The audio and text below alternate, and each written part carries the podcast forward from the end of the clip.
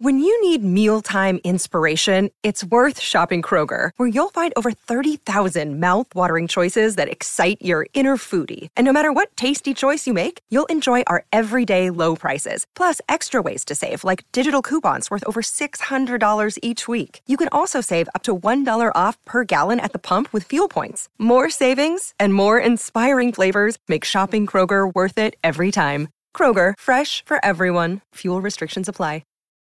How much time till we're on? Get, get on, Ron. What? We're on the air right now. I'm ready. Good evening, I'm Ron Burgundy. Here's what's going on in your world tonight. Epic has arrived. The Kia E V nine, a groundbreaking all-electric large S U V. Captivating appearance with state-of-the-art design. World Gym Australia. Train for the sport you play. Building the next generation of legends. This is Sports Day. Hello and welcome to it. It is Sports Day, Tuesday night edition after the public holiday Monday. Hello, Jason Matthews here. Oh, flying solo, but with uh, a bit of help from Daddy Vass tonight, who's back from uh, Chrissy Holidays.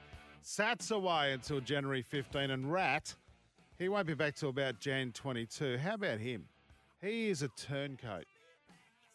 Photos of him on social media at uh, the Buffalo Bills game afterwards, getting on the ground, taking kicks and all that with his lovely wife, Chloe. But he bangs on about, oh, I'm a forty-niners fan, all that sort. He was all decked out in the Bills gear at this game. Photos with the Bills Mafia. You're unbelievable, right?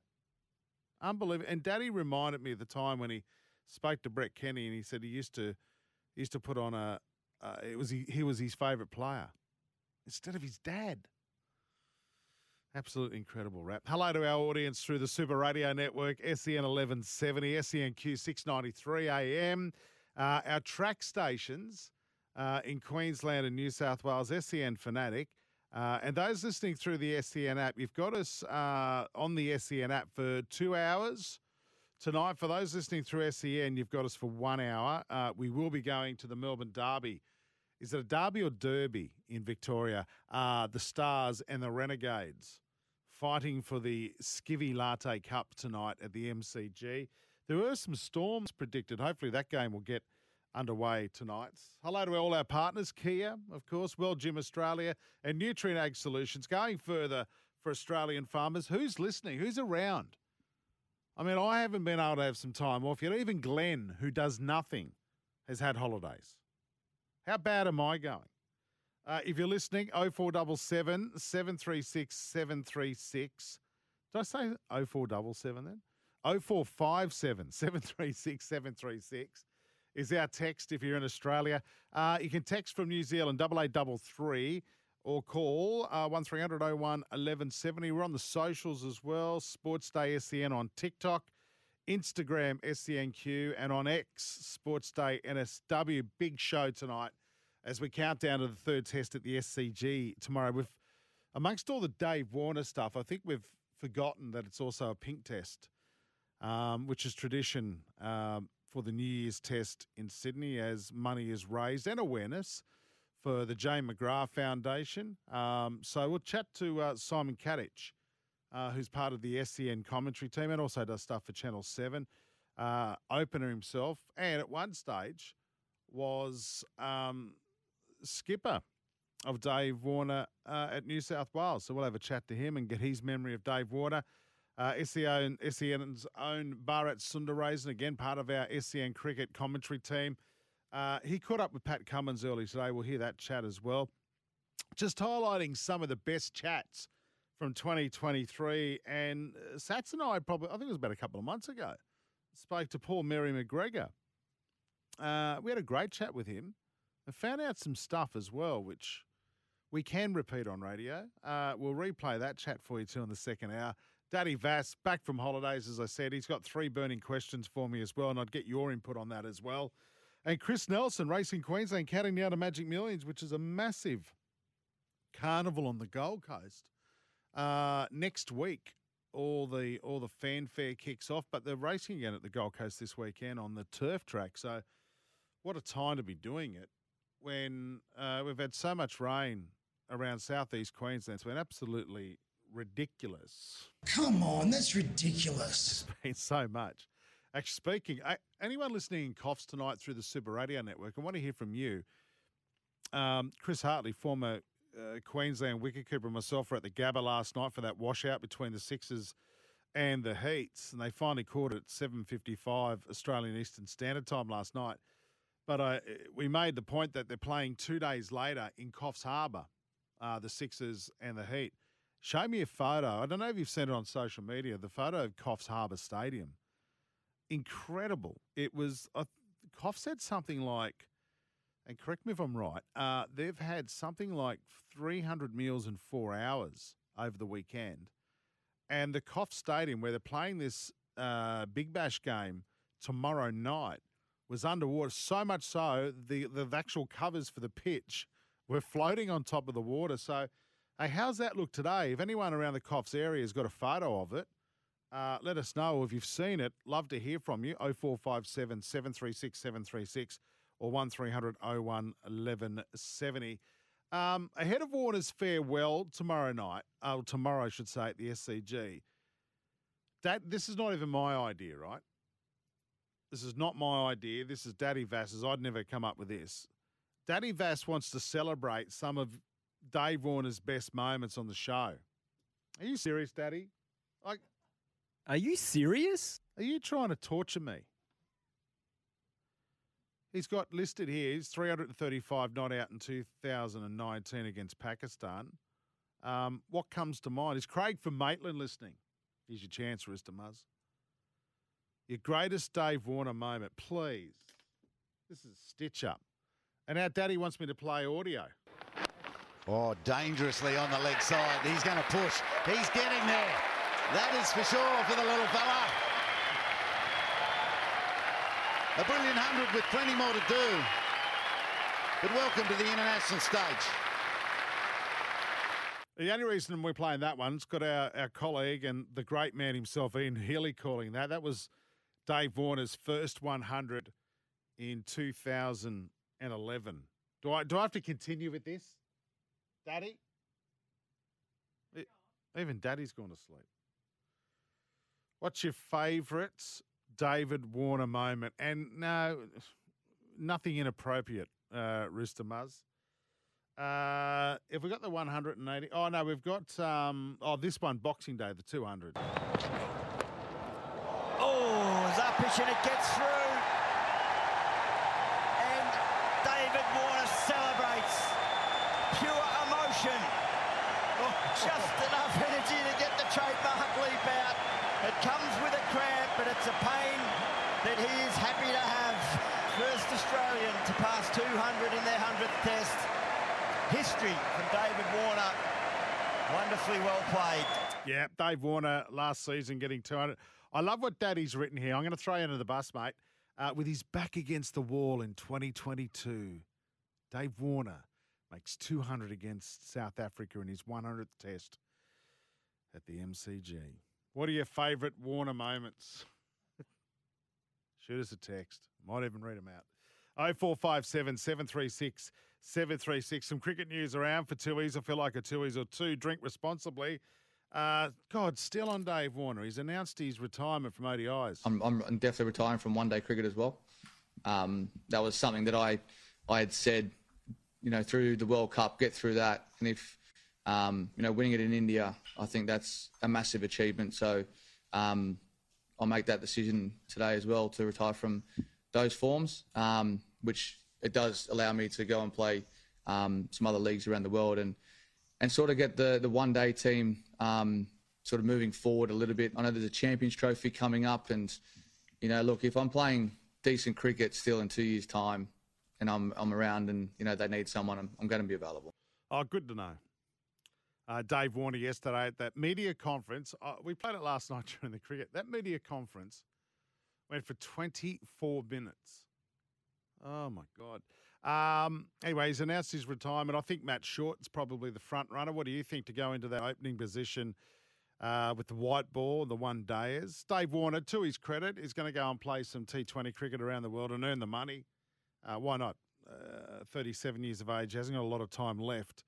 So good on him for going and earning as much as he possibly can before he gives up cricket full time. So that's a part of that announcement. The thing that really got to me, and I know this is going to blow up the text machine, and oh nine seven, I'm not reading out that text because I totally disagree uh, with you.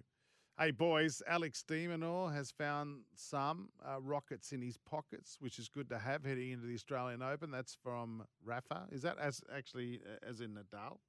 Tomorrow night, we're going to have Brett Phillips on the show. Uh, by the way, we're going to look at tennis. And I know there's a, a question coming up a little later on about who's the greatest Grand Slam champion. We'll get to that in a moment. But back to Warner. This one's riled me up a bit. He said he has no regrets Uh, from the infamous two thousand eighteen ball tampering scandal. Uh, here's what he had to say. Reflecting back on that, um, that whole that whole period, my whole career, I've, I've got no regrets because you, you're going to have a lot of hurdles that you have to jump. There's going to be obstacles in the way, but you have to move forward. And I've done that with dignity. I've I've come back and I've got a lot of passion for the game. And it was important for, from my perspective to make sure that I'm giving back, making sure that I've not just gained the respect back, but making sure that, you know, I'm putting, you know, Australian cricket first. You know what? I, I, I can't buy that. And and that's what changed my opinion about Dave Warner. A couple of other things as well. I've I've never forgiven him for Sandpaper Gate. I've never. And I reckon it's going to work against Bancroft with that opening position, that test spot. I think his involvement of that will probably be a black mark. I don't know. What do you What do you think? Am I am I too over the top on this? Am I too harsh? Should we forgive Dave Warner for that moment of madness in Cape Town? I can't do it, and and it's not the only thing about Dave Warner I don't like. There's lots of stuff. I've I've spoken out before about how um how outspoken Candace Warner is about a lot of the stuff that goes on. When Dave can fight his own fight, and he did it in Perth with the Mitch Johnson co- controversy, where he just came out and made one hundred fifty odd and just shut everyone up. And well done, Dave Warner, for doing that.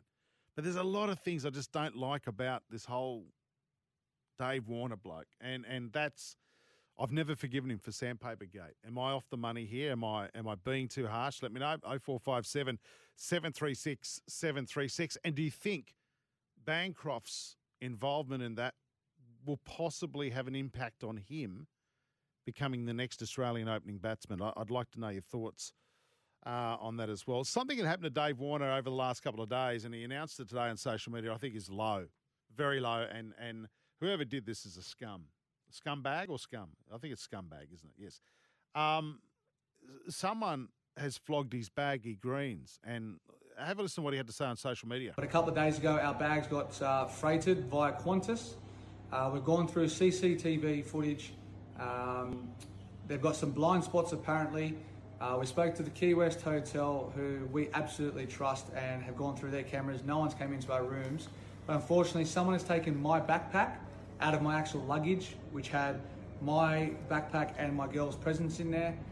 Inside this backpack was my baggy greens. That's sentimental to me. It's something that I would love to have back in my hands, walking out there uh, come this week. If it's the backpack that you really wanted, I have a spare one here. You won't get into trouble. Please reach out to Cricket Australia or myself via my uh, social media. And I'm happy to give this to you if you return my baggy greens. Thank you. Yeah, pretty low. Pretty low. I mean, he's he's earned those. He wants to wear them, obviously, in his last test match ever for Australia, to steal his kids' presents and his baggy greens. And to take that backpack um, is pretty low. Absolutely, though. Was it Dora the Explorer? Are you serious? I just, I had to. I've been working on that gag all day. Uh, S E N's coverage of the New Year's Test starts tomorrow, nine a.m. Australian Eastern Daylight Time, live from the S C G. A man who's part of our coverage uh, will be joining us uh, very shortly. And the Aussie women headed into the third test against India, locked up at one all after India claimed their historic maiden test victory over Australia in the seconds. I didn't know that. I didn't know that was the first victory over Australia. And just on the B B L, Hurricanes beat Thunder yesterday by seven wickets. Good to see Benny McDermott back into some form. Chris Jordan took four wickets. As I said last night, Heat and Sixes. Uh, that game was abandoned. Jeez, it was fun sitting at the Gabba for two hours talking about stuff. Poor old Chris Hartley, who's my co-commentator. I think he fell asleep at one stage. Uh, tonight, the Stars take on the Renegades at the M C G. Let's hope the weather prevails and we get a good game there. You can hear that action uh, soon on S E N. That's our cricket update brought to you by Tooheys. I feel like a Tooheys or two. Drink responsibly. Break time. When we come back, uh, more of your texts. And Simon Katich joins us on Sports Day. Epic has arrived. The Kia E V nine, a groundbreaking all-electric large S U V. Captivating appearance with state-of-the-art design. World Gym Australia. Train for the sport you play. Building the next generation of legends. This is Sports Day. We'll be back in a moment. He's got that out of the middle and into the gap. He goes to fifty-two. Brilliant batting, Simon Katich. You once again are making the most of an opportunity. It's his first test in Australia for some time. Three years, to be precise. Geez, I tell you what, you do well to get back into that Australian cricket team. He did it. How many times, first of all, welcome Simon Katich to Sports Day. How many times did you make your way back into the Australian cricket team? Was it the tw- was it twice or were there, was there more times? Uh, good afternoon. Yeah, it was a couple of times, I think. Um, I got my debut in two thousand one in, in the Ashes in England when uh, Steve Waugh injured his calf, and I, I debuted in the fourth test at Headingley, and then uh, didn't get back in until I think it was sort of late two thousand three against Zimbabwe in Australia. And then, um, yeah, it was sort of in and out of that team for the next couple of years, and then got back in for the final time in sort of mid two thousand eight. For the West Indies tour after being told but a year earlier that I was never going to get picked again. So, yeah, there was probably a few times, probably, yeah, three or four, maybe. Yeah, geez. I tell you what, to be told that, that, that it would have made you more determined, right?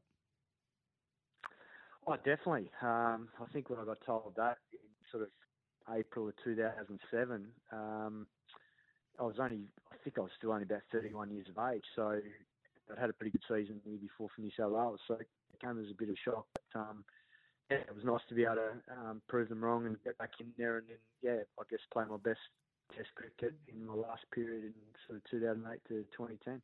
Simon, you're a part of our S E N cricket commentary team, doing a great job with with the lads, Jarrett, Bharat Sundaraisen, Colo, and a, a cast of thousands, including Flemo. Um, the, the third test kicks off tomorrow against Pakistan. Pakistan put up a brave fight in that second test at the M C G. Is there anyone from Pakistan and Australia that's impressed you most so far this summer?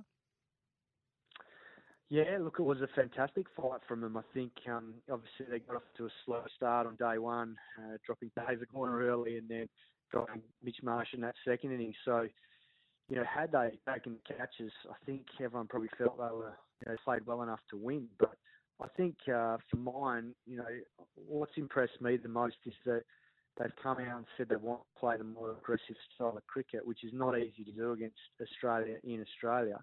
So I think the way that Nick Skipper led the way in Melbourne, Shan Masood, and backed it up with the bat, whilst he didn't get a hundred, you know, he got a couple of fifties and played really well. So you know, he was impressive to be able to go out there and, and walk the talk.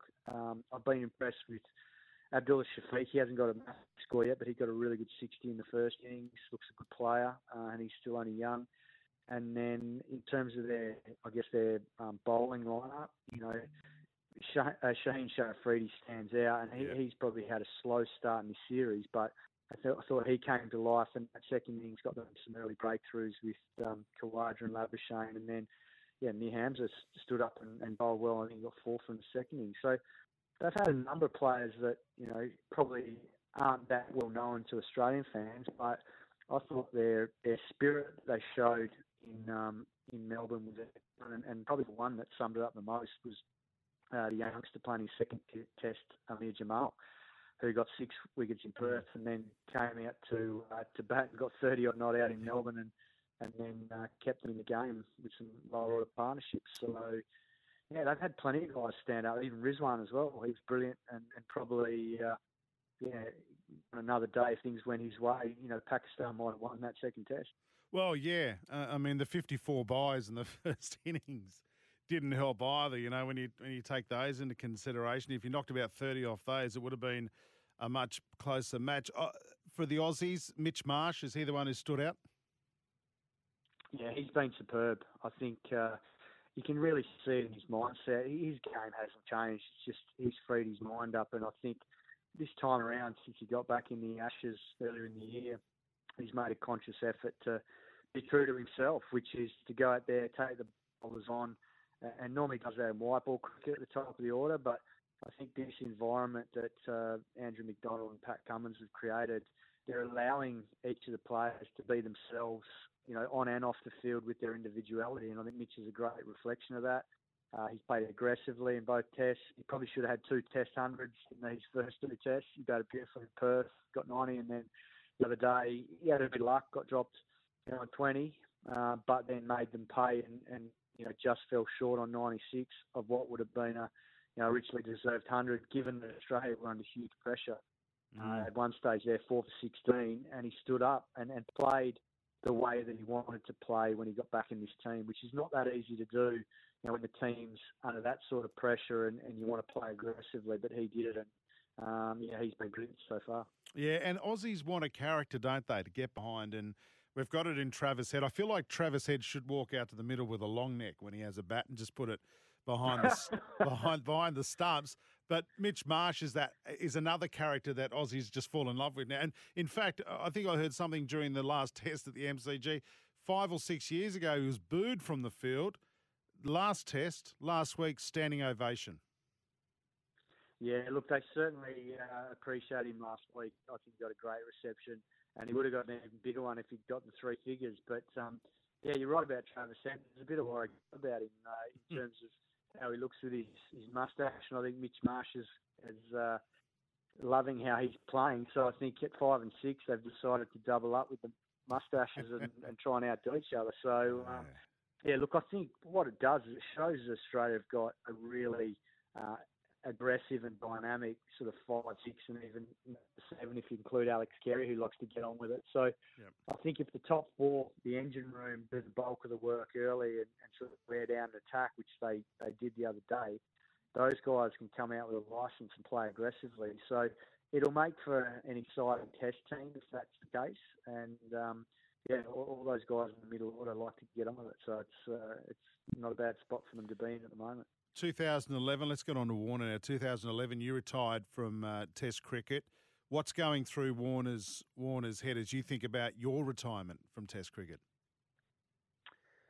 Well, I wish I'd been able to retire the way he's been able to, but yeah. um, it unfortunately didn't quite work out like that. I got injured and never got uh, never got back. So um, yeah, that, that's that's the way things go, and you know, you, time moves on, and uh, you know, my I guess experience. It happened for a reason, and, um, you know, you move on with the rest of your life. But in Davey's experience now, you know, he's going out really on a high. He's been able to go out at his home venue at the S C G, uh, played beautifully in Perth at the start of the series when the selectors hadn't guaranteed him, a, you know, a fairy tale finish at the S C G, but he went out there and got a superb one hundred sixty-four. So I don't think he could ask for a better way to finish. Um, you know, he's... He's going to go down as, I think, the second highest uh, amount of runs across all three formats um, as a batsman. And, and But as an opener, he's arguably our greatest ever all-format opener, um, given the amount of runs he's made across the three formats. And given that uh, T twenty cricket probably wasn't played as much uh, in the previous era, it's sort of hard to compare between him and Matty Hayden. I think if Matty Hayden had played a lot more T twenty cricket, he was you know, just as aggressive, if not as aggressive as Davey, and um, you'd, you'd be putting those two probably on in the same echelon. But you know, Davey um, has just moved behind Ricky Ponting in terms of second on the most amount of runs for Australia in all three formats, and he rightly deserves to be there. Um, you know, he's been an entertainer.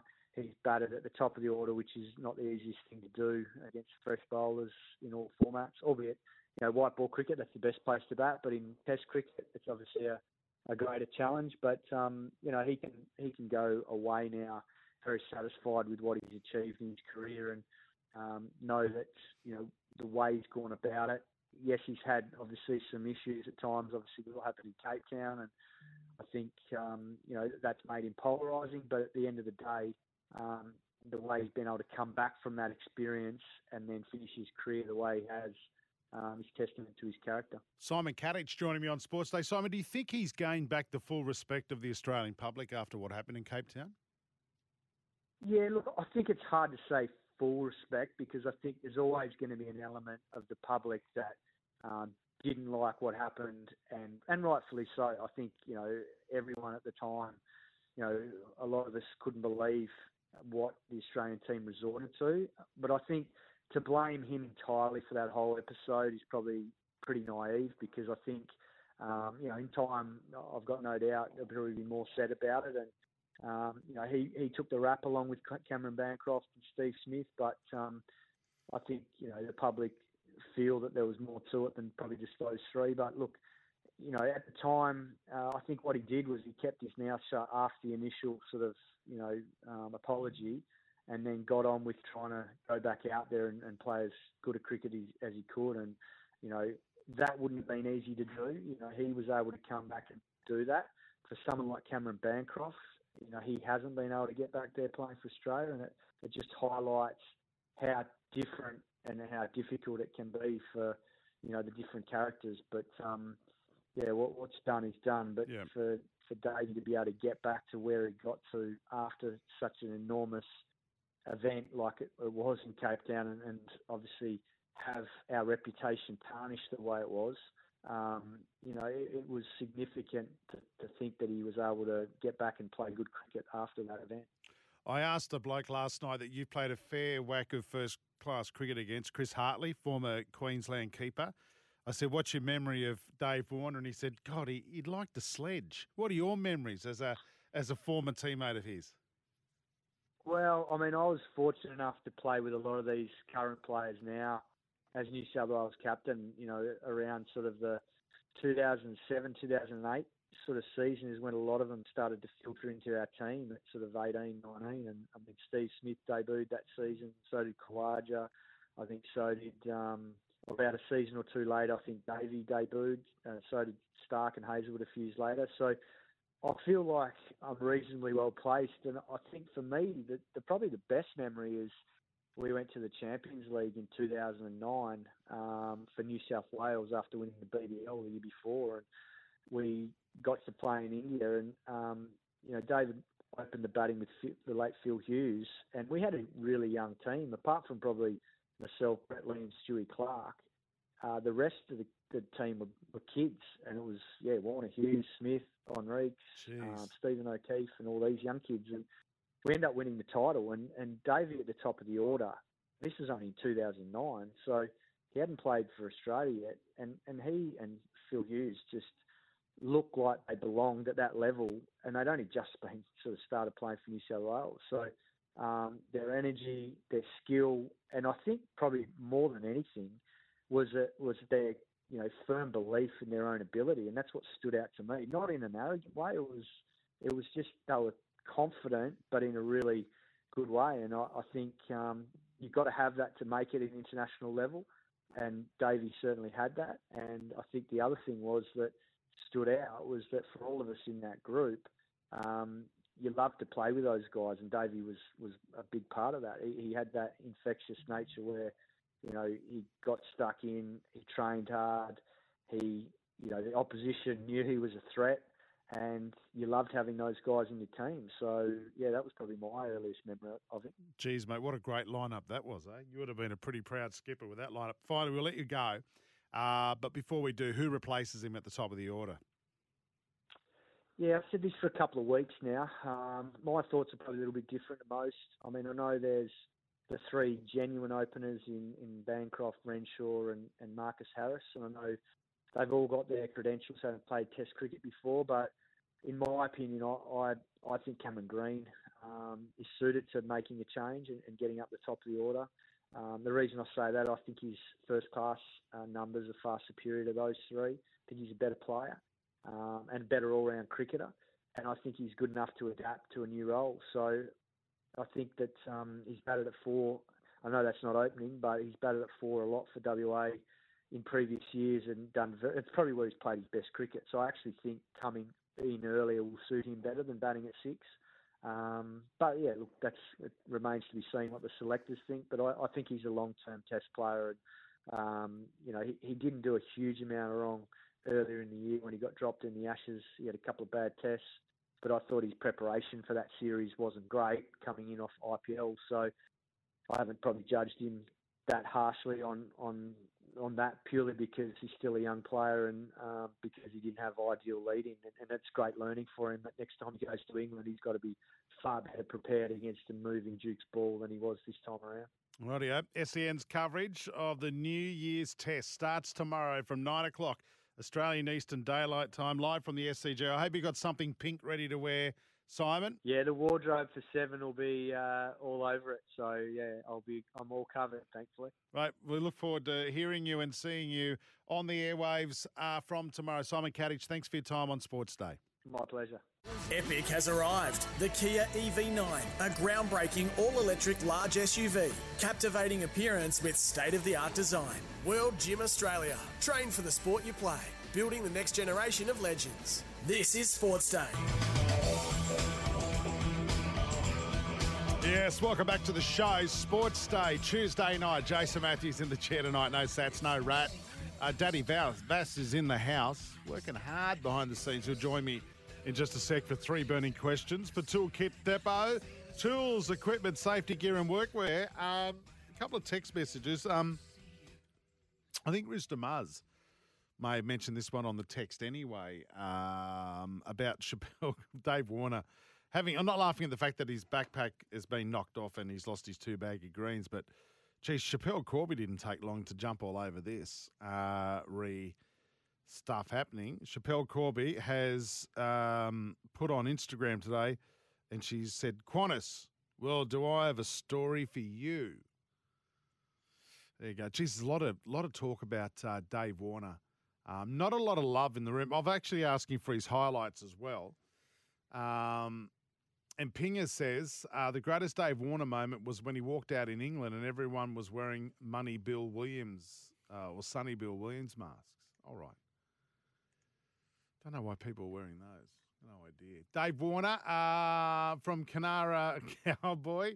Good riddance to the little man. No regrets over Sandpaper Gate. Yeah, I found that, Daddy. I thanks for joining me. I found that really interesting. He could have just went, you know what, wasn't my best moment, and move on. But he's got no regrets. Yeah. G'day, Jace. I think yeah, maybe worded Jeez, that one wrong. What's happened to your voice? What do you mean? It's deeper. Oh, I've grown up a bit. It's have, a new year. Have you grown a set over Christmas? Well, the sideburns are gone. Yeah, well, um, I think, um, was it uh, Rooster Muzz who wanted to know that? Yeah. Yeah, I think oh, someone someone texted through. Uh, they'll be happy to know that, yeah. I've, what uh, is going on with your voice? I don't know. Is it me, listener, or is something happened to his voice? It's I'm, in Sats, I'm in Sats's chair, so. Oh, we've got extra extra balls on that microphone because yeah. he's got a squeaky voice as well. Mm. Actually, uh, Rooster Muzz has been on the text a few times. Uh Is Laurie from Maitland, who is Craig from Maitland, a baggage handler at Qantas? I don't know, possibly. Um, but, yeah, that's a really good um, text from Canara Cowboy. Um, he put shame to all of Australia, made us cannon fodder for the Poms, and he has no regrets. Um, but then when you – Bondi Jack has the opposite opinion on this. Woogs, what's the deal with Warner? Faf and Athers and Afridi cheats would have all cop one match from the I C C – out of Cape Town. The P C C A dopes panicked. They crucified Smith and Davey. Well, and Bancroft. But, oh, yeah, oh, was it C A or was it the then Prime Minister, Malcolm Turnbull? I remember he came out and spoke strongly against it. So, and I think the C A had to act on that. But, yeah, anyway, keep your text coming through. Um, oh four five seven, seven three six, seven three six. That really has riled me up today when he says he has no regrets over what happened in Cape Town. And again, that's why I can't like him. I'm sorry. He's achieved a lot in cricket, but I can't like him when he goes, I have no regrets. That's just arrogant. Mm. Stinks of arrogance. And I can't wait. I can't wait till the end of this Sydney Test. I'm not going to enjoy watching it, but I'll tell you. Oh, it's been God's... a big build-up, hasn't it? And Sydney love it. They get behind it and they'll be there cheering him on and clapping him off and all that. I'll be sitting there just throwing stuff at the television. Anyway. Three burning questions. What's number one? Mate, still on uh, the topic of cricket. Now, on the seventeenth of January, we just heard from Simon Katich. He's uh, backed Green. Yep. I want you to uh, name the, the open replacement for that test match against the West Indies at the I'm, Adelaide Oval. I'm of similar thinking as Simon Katich, but I think Travis Head. That's my thoughts. I'd love that. It'd be amazing. How good. As I said, he'd be walking out with a long neck, put it behind the stumps. Be drunk by the end of the innings. Well, drink responsibly, everyone. That's who I'd say. I, I, I would. I, I'm still hoping Travis Head becomes our next opener. And who what goes is, into his spot? Uh, Renshaw. Yeah, nice. Um, let us know what you think. oh four five seven, seven three six, seven three six. Number two. Number now, two. Bit of a yarn came out today. Rafa mm. has dismissed talks that Novak is considered as the greatest of all time. Yeah, this is great. The GOAT. Yeah. Who do you think is the GOAT of tennis? Is it Novak? Is it Rafa? Is it Federer? God, they're all good. I've thrown another one in, though. Mm-hmm. Rod Laver, the Aussie. Oh. eleven Grand Slams. Once the Open era started in nineteen sixty-eight, he'd won other, he'd won other amateur titles before that. And you got to remember, he didn't he didn't travel in the age of first class suites and the massive entourages that that these people have in the sports science. And he played on all surfaces. He played on he played on wooden floors. Mm. I I I would say Rod Laver, hands down. Okay, the greatest. Yeah. Um, of the modern era. I think it's hard to beat Roger Federer for on and off the court. Yeah, definitely off the court. Just a, just a gentleman. Gentleman of the game. Yep. Uh, and my misso thinks he's good looking as well. All right, mate, thirty seconds, the last one. He goes, all right. Uh, now the, the last one. Brian To'o spotted oh. on New Year's Eve wearing a Bulldogs kit. Uh, what do you make of that? Uh, Can play players on, do it? Play on. He's doing it just so people like you talk about him. That's fine. No, I don't I don't rate that. I don't rate You know that. What I don't rate? Supporters of clubs who aren't members. How'd you go? Did you get your membership? Santa hasn't come through with the goods. Unbelievable. What do you think? What do you think about all those? I've got to hurry because I've got to go to the break. Uh, oh four five seven, seven three six, seven three six. Toolkit Depot. Everything you need under one roof. Tools, equipment, safety gear and workwear in store and online. You all right, mate? Yeah, I was just going to say, Daniel, don't worry. I'll get that membership sorted, mate. The Sports Date, thanks to Nutrien Ag Solutions, going further for Australian farmers. Find your local branch at nutrien dot com dot a u. Epic has arrived. The Kia E V nine, a groundbreaking all-electric large S U V. Captivating appearance with state-of-the-art design. World Gym Australia. Train for the sport you play. Building the next generation of legends. This is Sports Day. We'll be back in a moment. The all-electric Kia E V six with up to five hundred twenty-eight kilometres of range and Nutrien Ag Solutions, going further for Australian farmers. Find your local branch at nutrien dot com dot a u. This is Sports Day.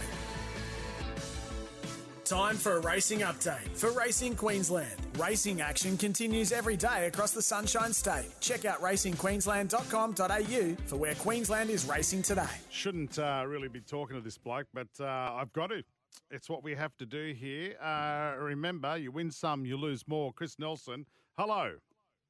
Hello, Jace. Happy New Year to you. Happy well, no, New listen. Year to all our listeners and... Yes. I was going to ask you that. When do you stop saying Happy New Year to people? Because oh, I'm over it now. Well, I think um, I think tomorrow, that's the cutoff. So midnight yep. tonight, that's the cutoff. If you come back to work next week, don't expect a Happy New Year. No, there is a cutoff for all these things, isn't there? I, I agree with you. Couldn't agree more. But if you haven't seen the person, well, I suppose you've got an extra couple of days. Well, hang on. But then what if I don't see him till June? Well, that's taken. No, there is. There's two cut-offs. One when you, one official, one and one a couple of days later. If you haven't seen them, it's too many. That rules. Makes sense. No, they are rules. Right, yeah, we're gearing up for the Magic Millions. Geez, we had some rain around southeast oh. Queensland. Back at the Gold Coast this weekend. How do you reckon that's going to affect the track? Well, it's a heavy ten. That'd be no surprise to you at the at this stage, with all the rain down there. But uh, look, the track manager there, Navesh. He's saying it's some of the heaviest rain he has ever seen in his life, but the new track is coping really well. The drainage is going really well, and he's thinking that by the time we get to Saturday, we'll be in the soft range. But we are forecast to get some more rain on Saturday, so we're hoping it doesn't happen during the meeting, but he's saying soft. So new track, new drainage. It's obviously doing the job so far. Yeah, rightio. Okay, so that's Saturday. Where yep. are we before then? We go to Eagle Farm tomorrow. That's our first meeting of the week. Then we go to Gatton on Thursday. We go to Mackay on Friday during the day and the Sunshine Coast on Friday night. That is going to be one heavy track, I can assure you. Uh, Saturday, we'll get back to the Gold Coast in a sec, but Ipswich we race at, and we also race at Bell in the country. Where? Uh, now, Bell. All right. I haven't got Satsy. I'll Google that while you... Um, you'd think I'll by now... I'll tell you all about what's happening. You, uh, you you think by now you would look that up before you come on the air. Bell, you would think so, wouldn't you? Bell, but, uh, Queensland. That should have been my New Year's resolution. Now, what, to do research? At, it's right. At the Gold Coast on Saturday, we have got the two hundred fifty thousand dollars wave for the three- and four-year-olds over eighteen hundred metres. We've got two two hundred fifty thousand dollars Class fours, one for the Colts and Geldings, one for the Fillies and Mares. We've got two two hundred fifty thousand dollars maidens, one over fourteen hundred and one over eleven hundred. We've got a two-year-old gold nugget for the Colts and Geldings and a two-year-old gold pearl for the Fillies. And keep in mind, uh, the last few, I think the last ten runnings of the Magic Millions, has been quite a number of winners who have raced the Saturday before in either the gold nugget or the gold pearl. So very important lead-up races there on Saturday. Bell is a rural town and locality in the Western Downs region, so it's about thirty-nine kays north of Dalby. Oh, it's not far away at all. Uh, population of five hundred two people, currently nineteen degrees and cloudy. Well, surprise, surprise, Gee in whiz. Queensland at oh, the no. moment. Rightio. Uh, any tips for tomorrow, mate? Uh, no, I think I'm going to just uh, wait and see what happens tomorrow right. with the weather. Uh, right, okay. I have no idea how the Eagle Farm track will come up, and we'll probably get... Well, it's only seven races. They're only small fields, and by the time we get with the scratchings in the mornings, we could have uh, three or four runners in some of those races. So I think we'll just wait and see what happens, Jace. Is, isn't it great, listeners, when the guy comes on to give tips, refuses to? Well, it's not much use because it'll either be scratched or I'll tip you something that'll go around one dollar ten in a field of four, and then you'll bag and me lose. for that. And lose. Yeah, that's right. That's right. I'm telling you, get your cat doing the tips again. She had a great run. Check, uh, check out racing queensland dot com dot a u for where Queensland is racing today. Chances are you're about to lose. For free and confidential support, visit gambling help online dot org dot a u. Thanks, Nelson. Thanks, Jace. There he goes. Uh, Chris Nelson on Sports Day. Um, some stations leaving us shortly for the Big Bash, where it's absolutely pouring down. Not going to be much action. Uh, maybe you should continue to listen to us via the Super Radio Network or via the S C N app. Just look for Sports Day. A couple of quick texts, lots of them coming in about Dave Warner. You need to forgive Warner for the sandpaper issue, but Bancroft's inept attempts at deception cannot be forgiven. To cheat so badly is un-Australian. Thank you, Crime Scene. Uh, Canara Cowboy could have been one of the greats, Dave Warner, but in years to come, when his name is brought up, it'll be like, he's good, but remember Sandpaper Gate? No regrets. Really calm as a bitch, mate. Yeah, I still can't get that. Um, Big J Dog. Yes, totally agree about Warner. Always about himself. Heaps of others as well. Uh, Woogie. It's probably Alan Joyce who pinched Warner's cap. That's from Matt. Yeah, right. Thanks, Matt. Hey, break time. We will be back on the S C N app and across the Super Radio Network. Hope you can join us. This is Sports Day. Epic has arrived. The Kia E V nine, a groundbreaking all-electric large S U V. Captivating appearance with state-of-the-art design. World Gym Australia. Train for the sport you play. Building the next generation of legends. This is Sports Day. We'll be back in a moment. Epic has arrived. The Kia E V nine, a groundbreaking all-electric large S U V.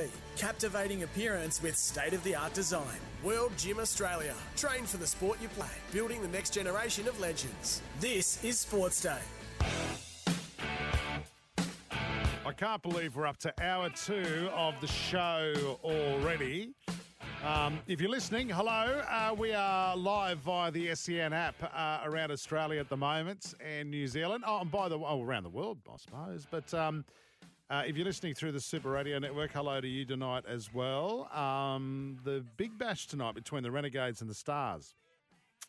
At the M C G, the bat flip has been delayed due to pouring rain at the M C G. Just reminds me last night of the Gabba. I, by the looks of things... pretty big storm happening at the M C G at the moment. I don't know whether they're going to get any play away uh, tonight. We'll keep you updated on that. Ryan sent a text. Actually, we've had heaps of texts tonight. oh four five seven, seven three six, seven three six. Ryan said, Woogie, you're a legend. Thanks, mate. I'll I'll take that. Not often I get called. That's normally flog. Uh, finally, give it give it to that uh, that bloke, I'm, I'm imagining. He's talking about Chris Nelson, who's who's bloody great at his job. Uh, about his tips, the so-called expert, you can now call yourself the number one on Sports Day. Bugger Sats or that part-time joker. Thank you, Ryan. I'll take that because it's not often you get good. Something nice with the audience here. Steve's still listening in Dubbo. Says I was off to a good start tonight because uh, I mentioned Parramatta. in the first break. Uh, thanks. What? Why all these compliments tonight? It just doesn't. It just doesn't. Um, just doesn't sit well. Um, and Steve also says, I'd rather listen to a years of Sat's last laugh on the loop than listen to Warner talk. Yeah, I'm with you, mate. Absolutely. Got a nice text as well from from Glenn. What's going on? Is it are people still drunk from Christmas? Uh, Happy New Year, Justin. Great to hear your voice again, mates. Why didn't you call me as I would have hosted the show with you? Well, let's. I'd rather talk about Dave Warner, to be honest. Glenn, you're on the phone. Hello, mate. Hello, buddy. Happy New Year, Justin. Uh, thank you, mate. All the best, mate. Great to hear your beautiful voice again, yeah, mate. Yeah, and yeah. yeah if, thank you. Um, mate, you. If you haven't got another host, just give me a call, mate. I'm back in Newcastle after Christmas at Murrurundi, mate. Hey, how was it? My manager's... Ah, oh, fantastic, mate. Lovely little place up there my brother's got. What's the Glenn family and... look like uh, at Christmas lunch? Uh, we had, we had a fairly quiet lunch. Um, couple of beers. Bit of ham, bit of turkey, some lovely vegetables. Nice, mate. And did you? And, which yeah. which one of your girlfriends did you take? Ah, uh, mate, I met a couple up there. Oh God, you just they followed incre- me up. You're incredible, aren't you? Aren't you? You're just oh, a stud. I love the girl on the train, mate. Oh, sensational. A, wait, but mate, wait, you met a girl on the train. How do you, Glenn? I mean, you've got. There's a lot of single blokes that listen to this show. Can you? Can yeah. you give them some tips on how, you know, how, what do you say to her, and, and keep it clean, by the way, and keep it legal. Yeah. Um, how, I, do, how I, do you... Justin, I, I don't, I don't ha... need, I don't need lessons on how to talk on the radio, mate. I've been doing no, it no, all no. my I'm, life, I'm mate. talking about, no, I'm talking about lessons on how to talk to women in public. Um, yeah. how, how do, how do you attract them? What is it about you that, that, that it draws just, them to I you like? There, I just sit there, mate, and they come, they come a running. Incredible. Must be, must be the, The, the cologne I wear, must be the lovely, you know, lovely looks I have. I'm always very well dressed. Incredible. Absolutely incredible. It is, mate. What do you want anyway? I just wanted to wish you a, a, a very happy new year, and it's great to hear your voice again, mate. I've missed you while I've been oh, away, right. not not having the show on. No, the show has been uh, on. The, by the way, Chris, the show has been on, but anyway. Oh, I can't get it up there, mate. Sorry. Right. But anyway, right. The Dadster, mate, Very uh, happy new year to you too, and your listener and my thousands and thousands of followers. Thanks for all the lovely messages. All right, that's enough, that's enough. Even though he's being nice, enough's enough. Hey, he, can you imagine him just sitting on the train wearing his, I don't know, Menage or blue, what's that, that thing, blue something or whatever? Just sitting there and the ladies just flocking to attracted to him like blowflies to to cow poo. Could you imagine it? Unbelievable. What's he got that we don't have, gentlemen? oh four five seven, seven three six, seven three six. Keep your texts coming through. Big second hour of the show, by the way. Daddy Avas has been working his backside off. Very shortly, uh, Mary McGregor um, spoke to Sats and I a couple of months ago, talked about all sorts of things. We'll hear from him shortly. Got a sports update on the way. What? Have you got a what for us? oh four five seven, seven three six, seven three six. Keep your texts coming in. Um, how would Dave Warner be remembered? Have you got something nice to say? Are you serious? I know. I can't find anything nice to say about Dave Warner. I know that's bad, and I know that's un-Australian, but I can't forgive him for what happened in Cape Town. I just can't do it. And and to hear him th- oh, to hear him say this at his media conference yesterday, which went on for about eight hours. Reflecting back on that, um, that whole that whole period, my whole career, I've, I've got no regrets, because you, you're going to have a lot of hurdles that you have to jump. There's going to be obstacles in the way, but you have to move forward. And I've done that with dignity. I've I've come back and I've got a lot of passion for the game. And it was important for, from my perspective to make sure that I'm giving back. Making sure that I've not just gained the respect back, but making sure that, you know, I'm putting, you know, Australian cricket first.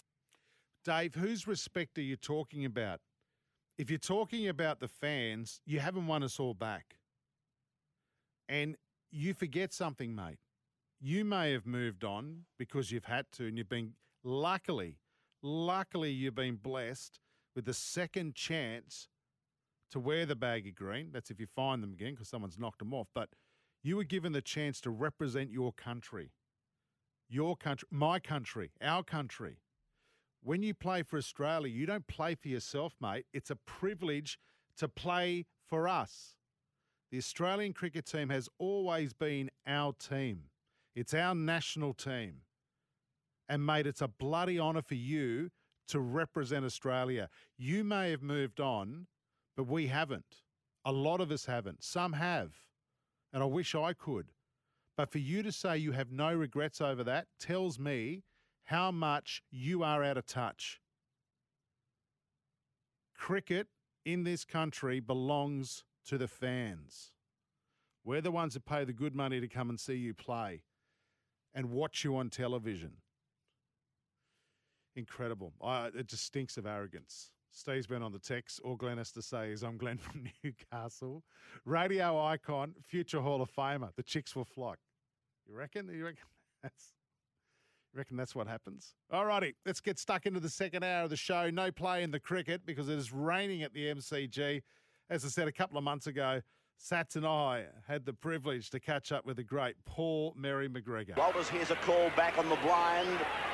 Meninga is there, but it's gone right for Langer, then for Daly, and now for McGregor. They won't stop the big Illawarra centre. A fine Origin series, and now rewarded in his first Australian jumper with a try. Wow, nineteen ninety-four for that try from Mary McGregor. Terrorised. Yes. That many players in his day. We're going to this talk man. to him in just a sec for B A S F, Termador and Trelona, Australia's most trusted termite solutions. I love this, Satchi. Do you? Like, it's a turn-back time segment. No, yep. It's not Sher on a massive cannon. Yep. It, tonight, it's Paul Mary McGregor. Yes. Doing the Sher impersonation tonight. Mary, welcome to Sports Day. Thanks, guys. How are we? Really well. Good. Really well. What's, when you hear a try like that, that was your debut against France. As a, what's your memories go back to uh, about your first debut?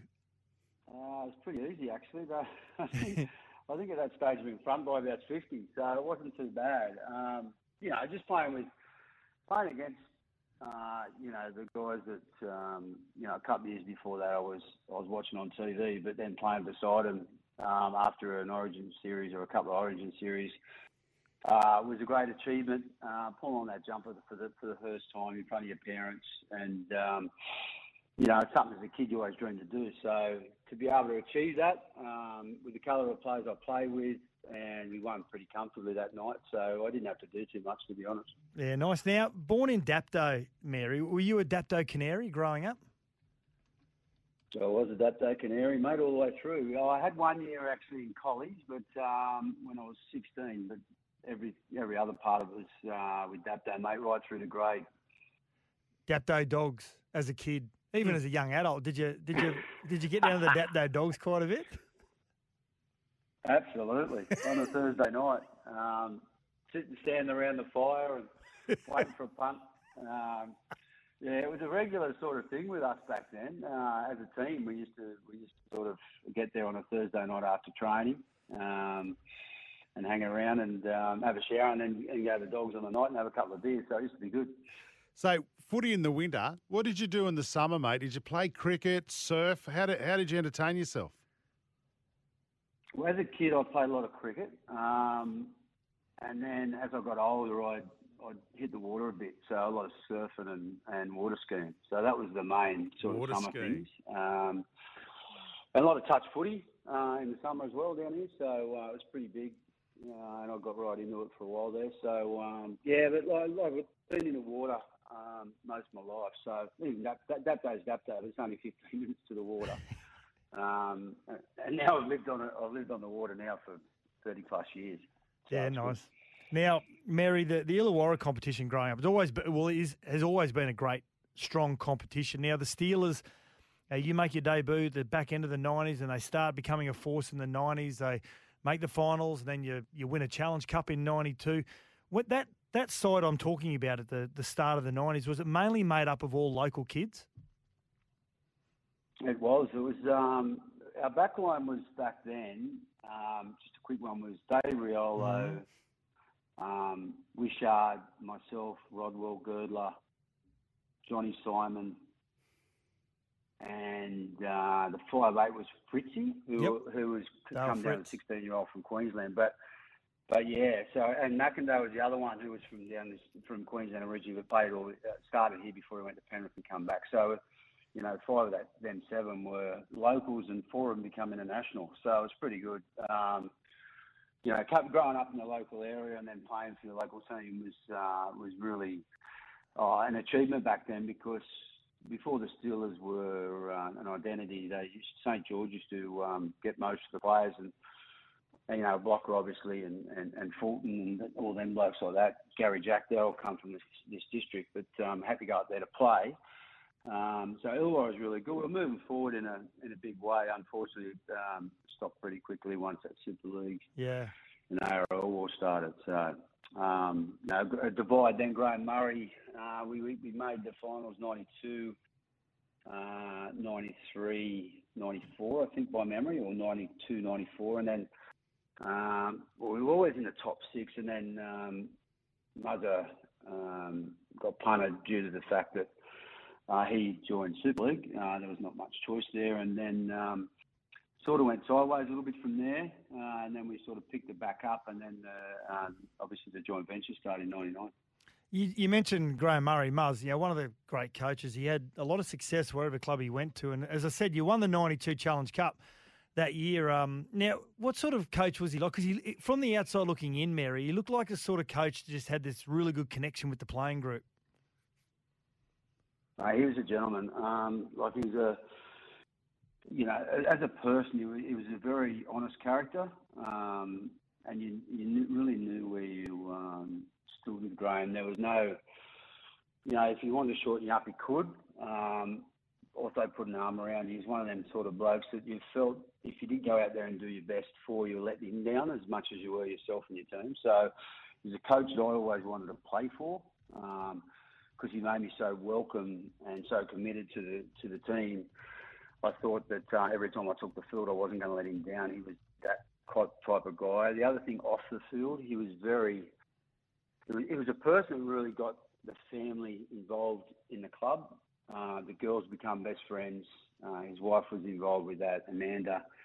Um, the kids become friends. And he really made it a family club uh, and, and an all-in club. So for me... It was every time I took the field, I didn't want to obviously let myself or my teammates, but importantly the coach.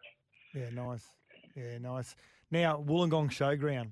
I've got to say, when we talk about one of the, the most horrible grounds to go and play at, Wollongong Showground has got to be in the top three. It was just near impossible to beat you at Wollongong Showground, wasn't it?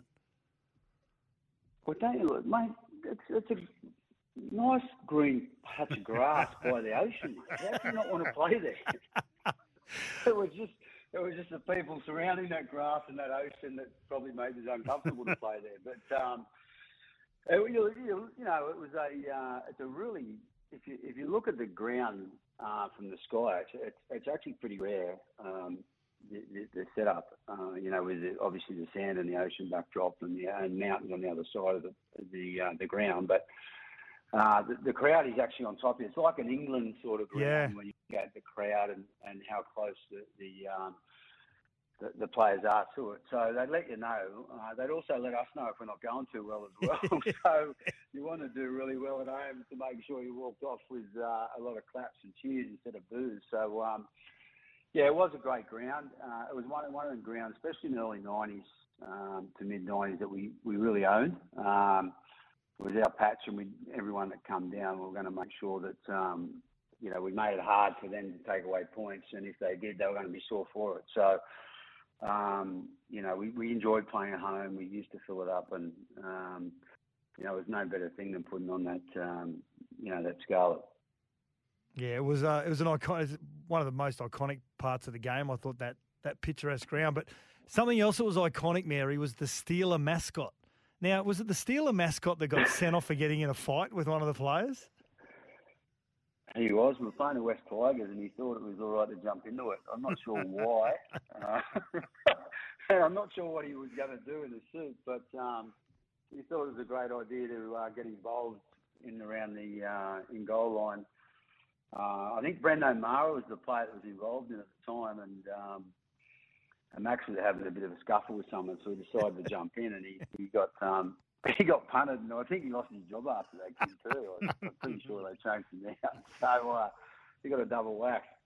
One of the great sponsors on the front of the jerseys, the Illawarra in the days too, wasn't it? Kaiser Stuhl. Remember the drink? No. Yeah, yeah, yeah we had the uh, Kaiser Stuhl. B H P was our major, yeah. major sponsor. Yeah. Kaiser Stuhl was early days, yeah. Um, B H P was a pretty, uh, and still is iconic, um, you know, and well-known brand in, in Australia. So, um, you know, with the Steelworks on the other side of that ground behind it, so um, to, to the uh, south, they were a really good supporter of ours. And, um, you know, we, we had some great supporters locally. Uh, and unfortunately, or, or fortunately, depending on which way you look at it, you know, um, we're not standalone anymore, but still got our identity with St George. Um, and But back then, it was just really hard work with local sponsors and, and a bigger company like B H P or Kaiser that, um, that kept us afloat yeah, for a long it, period. You talk about that ninety-nine year when you merged with the Dragons. What was that first week of training like, Mary? When you, I know you play against the players and some of them you have a relationship with if you've played Origin, but having to spend every day with them and inside that, that immediate space, what was that first week of training like? Was it strange?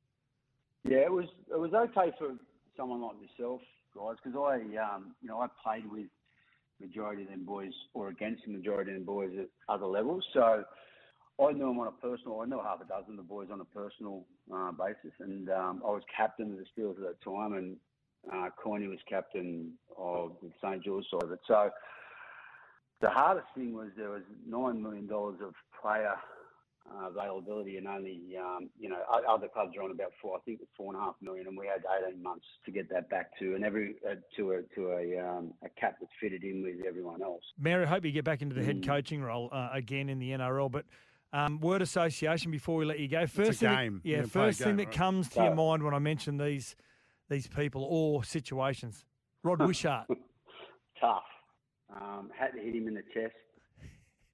Uh, um, And and one bloke do you want beside you in in, in anywhere you go? Okay, he's a he's a, he's a true warrior. Yeah.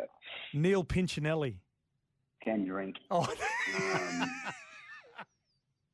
can drink lots. Um, one of the, one of me one of my best and closest friends, and still good mates. We grew up together. We played against each other in juniors, and uh, part of the Spaghetti Twins. With Schiffoletti, yeah. And one of the better back rowers that probably didn't, well, definitely didn't reach, I reckon, the heights that he should have uh, with his ability. Like he, he was a guy that had a had a good rangy um, carry, offload, late feet, um, played a couple hundred games. He was he was a very very good player that should have played higher. Uh, representative level. Yeah, I agree. And I'm glad and, you said... And drink anyone under the table. That's that's the reason. I'm glad you said that because I played with Johnny Cross at Penrith and he said, oh, Neil Pinchinelli, the best schooner drinker I've ever met. Yeah. And that's coming from Johnny Cross. Still trains here at home. Uh, good yeah, stuff. Yeah, well, Johnny, Johnny still trains here every morning. Yeah, he's going good, John. Yeah, good stuff. Okay, last one. If I said to you, crocodile dress shoes. Oh, Jason Rolls, Sean Timmins, Trent Barrett, Take you, take a guess, but they were all involved in it, and so, the shoes ended up everywhere except back at my place. So you had a pair of crocodile dress shoes that just went missing what? one night. Was that right? Yeah, yeah, they did. They uh, went missing one day, and I went to wear them because, mate, they were back then. They were expensive and they were good.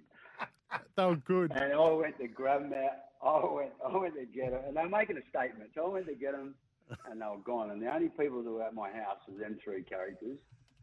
And I went, you know what? Something's gone wrong here. Next thing you know, in the mail, I get these photos. They're actually in Afghanistan with a with a machine gun coming out of the...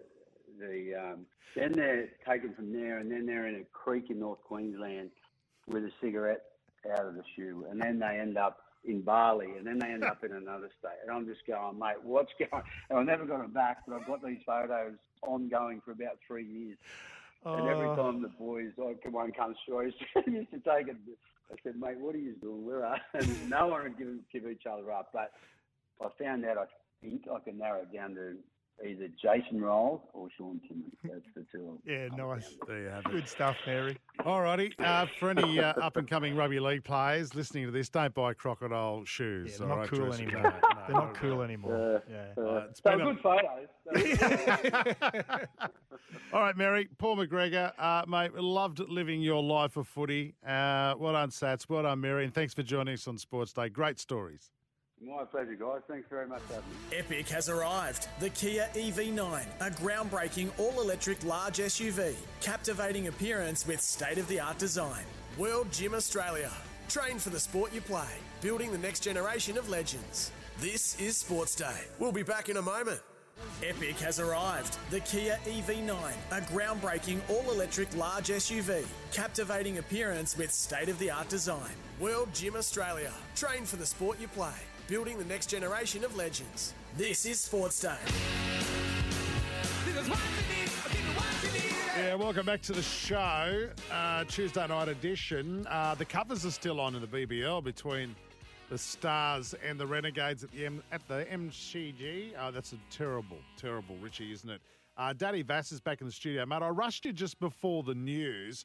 Uh, we had three burning questions, right? Mm-hmm. And you asked me about Brian To'o, which is blown up in the media. Oh, my God. Like, seriously.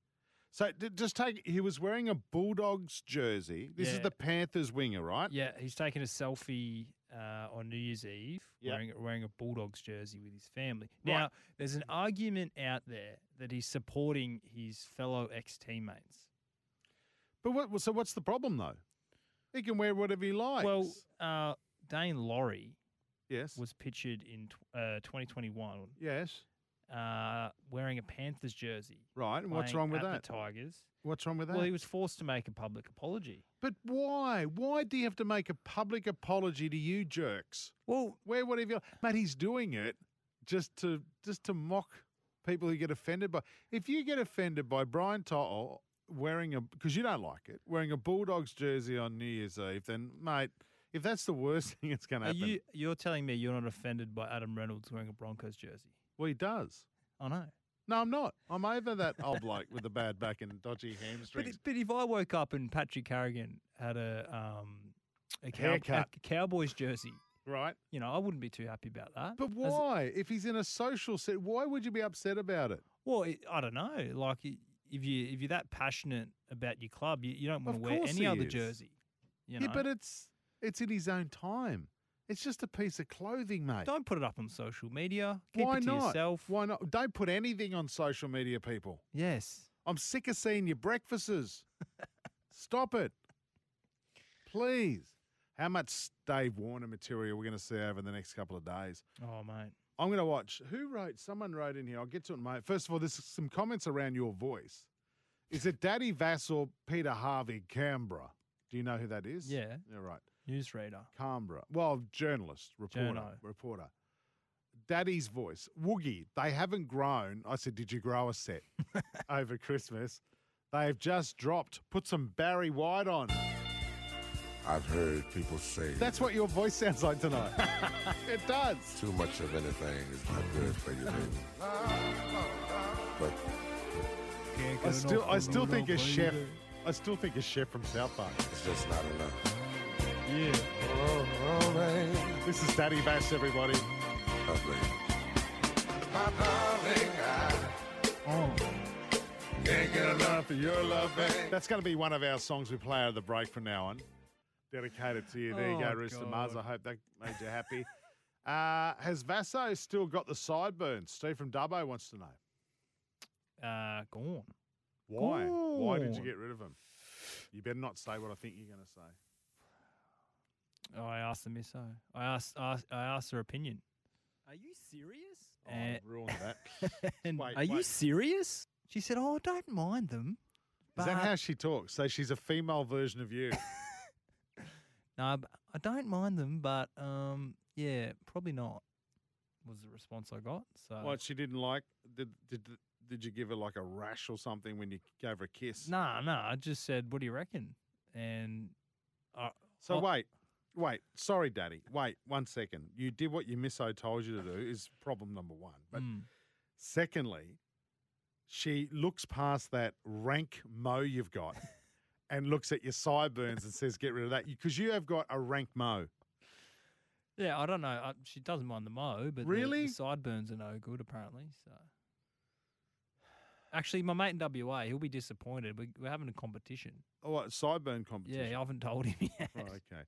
Um, uh, some more texts here very quickly. Uh, Dave Warner, Woogs, what's the big deal? Oh, I've already read that one. Our Dave Warner, boys, the rot started when underpants model and earrings wearer Michael Clark took the reins of the Australian cricket team. Hopefully Travis Head can become captain and redeem the team from Blast the Quads. Uh, nine seven zero. Yeah, it, it did. We were actually talking about this last night, the, how that happened. Um, four double three says, I've been kind to David Warner. Adrian from Brisbane says, no regrets. And this is the thing that's peed me off the most, Daddy. Why'd you find that uh, audio? It's annoyed me. How about ruining Bancroft's career and diminishing the reputation of cricket in this country? Very average, test average. His leg- legacy will be as a cheat. Harsh words from Adrian, but yeah. Mm. Um, Paul from Brisbane says, bang on, Woozy. I'll take that. Woozy. That's your new nickname, Woozy. Um, this is the one I like. Yeah, Woozy. Uh, Raymond uh, Raymond Terrace Rooster. Well, you should love, you should love Davey because he's a Rooster supporter. G'day, boys. I hope Davey gets a king pair for a farewell present. He's a flat-track bully with L M S. I don't know what that means. The positive is we won't have to put up with Candace much longer. I'm not saying anything. Um, I asked people what, what the attraction of Glenn is, and a few have jumped on the text with mm. because he's he met a couple of ladies on the train going up to his family's place. I wonder place. if we can find a profile picture. Mm. Uh, Saint Boyd said, Jason, you asked what Glenn has that we don't. Answer, an almighty imagination. Dave Warner's best moment is yet to come. Retirement. And please reconsider and retire from all forms of the game. Gee, there is zero love for Dave Warner tonight. I'm happy to read it. Isn't he going to Dubai? He's going to play T twenty cricket all around the world. Mm. Daniel from Prairie Wood, Woogie, you and I are in unity ticket relation to in relation to Warner. To say he has no regrets, regrets regarding Sandpaper Gate is disgraceful. Unlike Smith and Bancroft, Warner's never shown remorse for his involvement and actions. There's never been a heartfelt sorry. Instead, he has positioned himself to be the victim. That's why he has and continues to polarise Australian cricket fans. Good call. And we said that off air, didn't we, Daddy? All he had to do at that media conference was come, you know what? He didn't even have to use the word regret. He, he, he just could have come out and said, listen, that wasn't something I was proud of. Uh, and I'm thankful that I was given a second chance. That's it. That's all he had to say. Simple as that. Even if you don't believe it, just say it for Christ's sakes. Yeah. I just you got to you got to stick up um, for what's right, and you know in that circumstance that wasn't the right thing, and they made a big mistake, and obviously he's come out and tried to, you know, kind of. Uh, Get his reputation back in order, but you know when nah. when, you, when you have the chance to do it, you gotta you gotta you gotta own up to it, right? Absolutely. Um, what else have we got here? There's hey, heaps. What another one about Glenn? I think no, Glenn might oh. be aware, might be wearing a G-string from seven eight zero. I've just, geez, that's really put me off course there. Now I've just seen a I've just seen a report late this afternoon that we should see uh, an announcement tomorrow by the end of the week on the Luai contract oh, good. situation. Yeah, because so, we, we well, actually, did we get to that tonight? We're we didn't one... get to that. No, we were speaking about it off air. What's um, happening? Well, it must be ten business days. Right, okay. Yeah, we need to read the fine, fine print on this new um, negotiation period because it's definitely been ten days, Woogie. Yeah. No, it's – and if it and if it doesn't get decided – if he doesn't answer, which I think he has to, then if I'm West Tigers, I'm pulling that contract and I'm not I'm not giving him another opportunity. We can't just leave him hanging. Right? Um, no, you can't. You're saying you, you got to be stern and say, well, if you don't want to sign. That's it. No more offers. Right. Thank you. Okay. So you can't you can't be desperate. Um, Ken, you've hit the nail on the head here. I was, sorry, Daddy. I was, I was trying to work out what Ken was saying.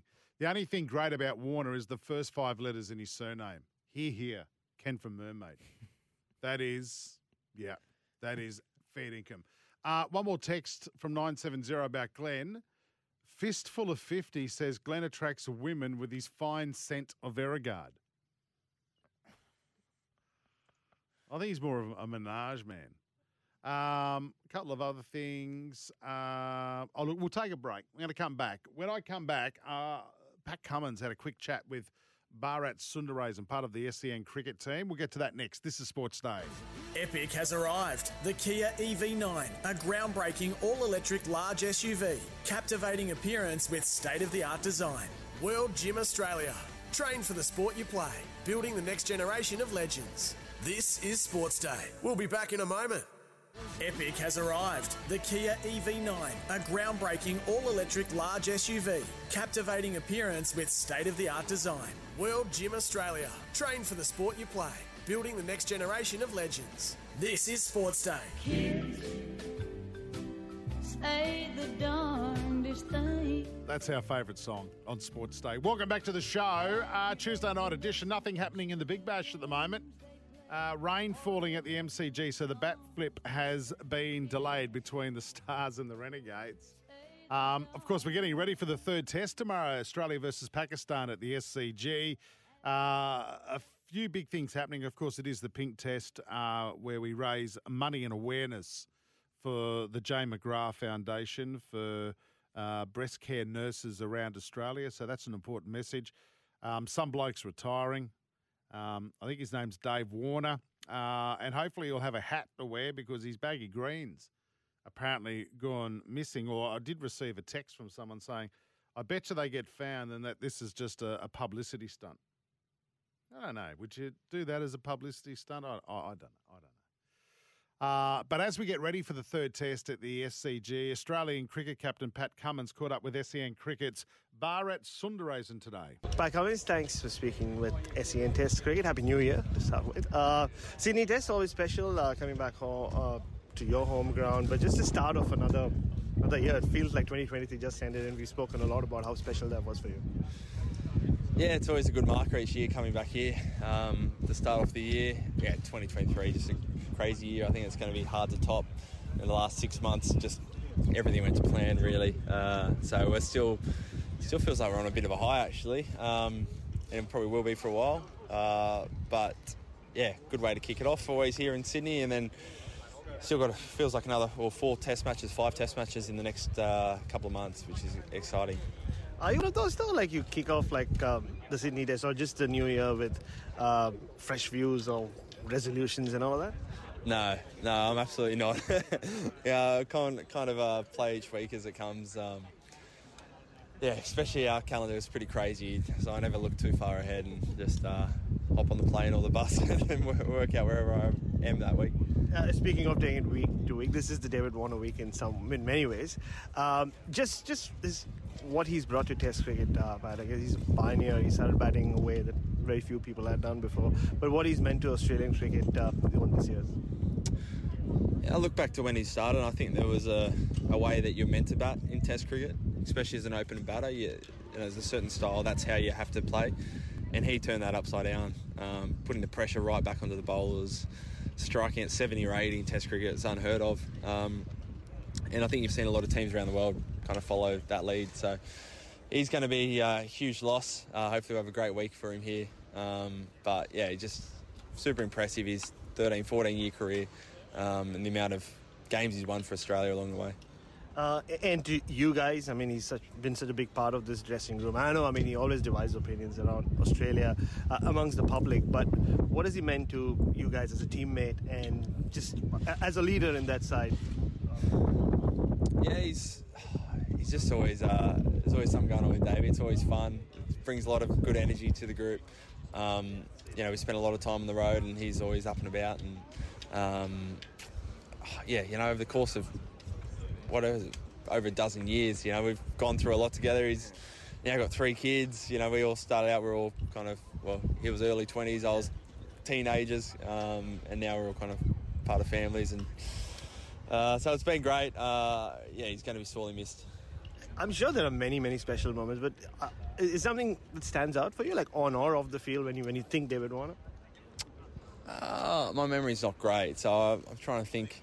I mean, even most recently, I think in in um, in, the, in the O D I World Cup, the way he went about it. Um, it's quite easy for someone like him who's a prolific run scorer just to get runs, but he'd go out there, he'd play his ramps off top of off for six. Uh, he would really put, put the pressure back on the bowlers, and that, that really sets up the whole innings for our team, and, and kind of everyone else follows that lead.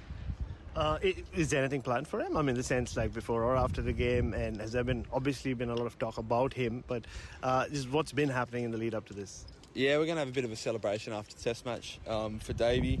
Uh, we've got a few little bits and pieces as a team that we've we've sorted for him, but yeah, the main thing's trying to make sure on the field he has a special week, and uh, yeah, I'm sure he'll be really well celebrated by the fans here at the S C G. Uh, I mean, the focus obviously is on him, Pat, but, you know, like you said, Test cricket just rolls on. And in ten days after his final day, maybe in Test cricket, you'll need a new opener. Um, has there been a lot of discussion about it? Um, different people have chimed in with their options. Yeah. But, like, just where do you stand with knowing who that person is? Uh, yeah, the good thing is there are some really good options. Um, you know, the honest answer is we haven't sat down in depth. We know we've got a bit of time, um, so we kind of want to see... Yeah, there's no point making a decision before we need to uh, on on this one. Um, so, uh, yeah, we'll, we'll sit down after this Test match, and the selectors will come up with who they think's uh, best, to, who's going to do, you know, the best in that spot. Um, Davey's a pretty hard man to replace, but we'll try. Do you have a preference as to be a specialist, or could it be someone from the middle or a pushed-up league? Personally, do you have a preference on that front? No, not really. I think it's just whoever you think's going to perform best up there. Um, So, uh, yeah, no preference, or yeah, don't have to be right-handed or left-handed, just whoever you think is going to be best. Uh, and just finally on on this pink test, uh, Pat, uh, you said earlier it's always been special to you and your family, and it's been a tough year for you on a personal front. But what does this mean to you, and this one in particular? It's always special. Um, you know, I think it's it's a a week each year where you see how positive, you know, how much positive change we can make through cricket, and seeing thirty, forty thousand people turn up here and wanting to make a difference and doing it together. I think that, that still makes it really special for me. Um, but yeah, obviously with Mum, it's been a really difficult year, so this one's going to have a bit of added um, uh, kind of specialness to it. Um, yeah, like like it kind of has pretty much every test I've played here. Thank you so much, Pat. Go well. Great. Thank you. Patty Cummins with Bharat Sundaraisen ahead of the third test, which starts tomorrow at the S C G. Break time. When we come back, we'll wrap it up here on Sports Day. Epic has arrived. The Kia E V nine, a groundbreaking all-electric large S U V. Captivating appearance with state-of-the-art design. World Gym Australia. Train for the sport you play. Building the next generation of legends. This is Sports Day. We'll be back in a moment. Epic has arrived. The Kia E V nine, a groundbreaking all-electric large S U V. Captivating appearance with state-of-the-art design. World Gym Australia. Train for the sport you play. Building the next generation of legends. This is Sports Day. We're almost done and dusted for a Tuesday night of Sports Day. Gee, the night has flown. Thank you for all of your text messages tonight. It, it has gone absolute bonkers. Everyone's got a an opinion on Dave Warner, haven't they? Um, yeah, good stuff. I'm just trying to read some before I read about uh, on the air. Steve from um, uh, Dubbo saying he loves what To'o, To'o did. I hope it derails the Panthers season. I've been waiting for them bastards to implode for a while. It's those, by the way, not them. Um, and uh, Daniel from Prairie Wood agrees with Daddy Vass. Uh, regarding To'o wearing a Bulldogs jersey, even if it was a G-up, the optics don't look good. Oh, come on, guys. It was New Year's Eve. Players are representative of their football clubs, effectively brand ambassadors. You don't need them repping an opposition club. If it was a Storm player, it'd be filthy. Woogie, how would you feel if Cam Murray was photographing himself in a Roosters jersey? I don't care. I hope it just upsets the Roosters fans. Honestly. Uh, some more text on oh four five seven, seven three six, seven three six. Read the cricket. Uh, Bulging Wallet says, I think we'll get play tomorrow in the New Year's Test in Sydney. Yeah, I think so too. I think the worst day for this may be Thursday. So uh, fingers crossed, everything's crossed that we'll get a, a result out of this Test match. The last couple of years has been terrible. Uh, has it? Um, apparently the rain can't make it over the Blue Mountains. It will be cloud only. Thank you, Bulging Wallet, for that. Um, Woogie, surely not Renshaw. He's like a corpse in pads. So boring. Matt, uh, Yeah, no, I'd, I'd love to see him get the opportunity. I don't think Bancroft should again, and I don't think he will. And I think Harris is too old. So unless there's someone else, please put him forward. And I can't have that Cam Green. Hey, Justin, yeah, thanks for having me. Not a chance. Bancroft will never be picked for Australia again, and he can thank Warner for that from Stepper in, at Redcliffe. Yeah, good call, Stepper. Uh, Dave Warner, agree with you, Wogie. Uh, Dave Warner has an attitude. Won't miss it, Michael, from the Gold Coast. Yeah, mate, I, I, I yeah. God, I hope he doesn't get a hundred or something. Um, and a text from seven five zero. Good question. Re the Brisbane Heat. Do you know what will happen if the Brisbane Heat were to host the final of the Big Bash this season, seeing as the test at the Gabba starts on the twenty-fifth of January and the B B L final is on the twenty-fourth? Yeah, what's going to happen there, seven five zero? All Brisbane Heat finals games uh, are slated for Heritage Bank Stadium on the Gold Coast. So not ideal. Some pretty bad planning from Cricket Australia with that test match against the West Indies. So, yeah, all of their finals games, uh, whether they play one, two, or how, however many, will be at Heritage Bank Stadium on the Goldie. All righty, we're going to go. A quick community update. There's a fire burning in Salisbury, north of Newcastle. For more details, r f s dot new south wales dot gov dot a u. Thanks to Firecoat. First paint proven to protect property in high-risk fire conditions. We'll be back tomorrow night. Catch ya. Goodbye.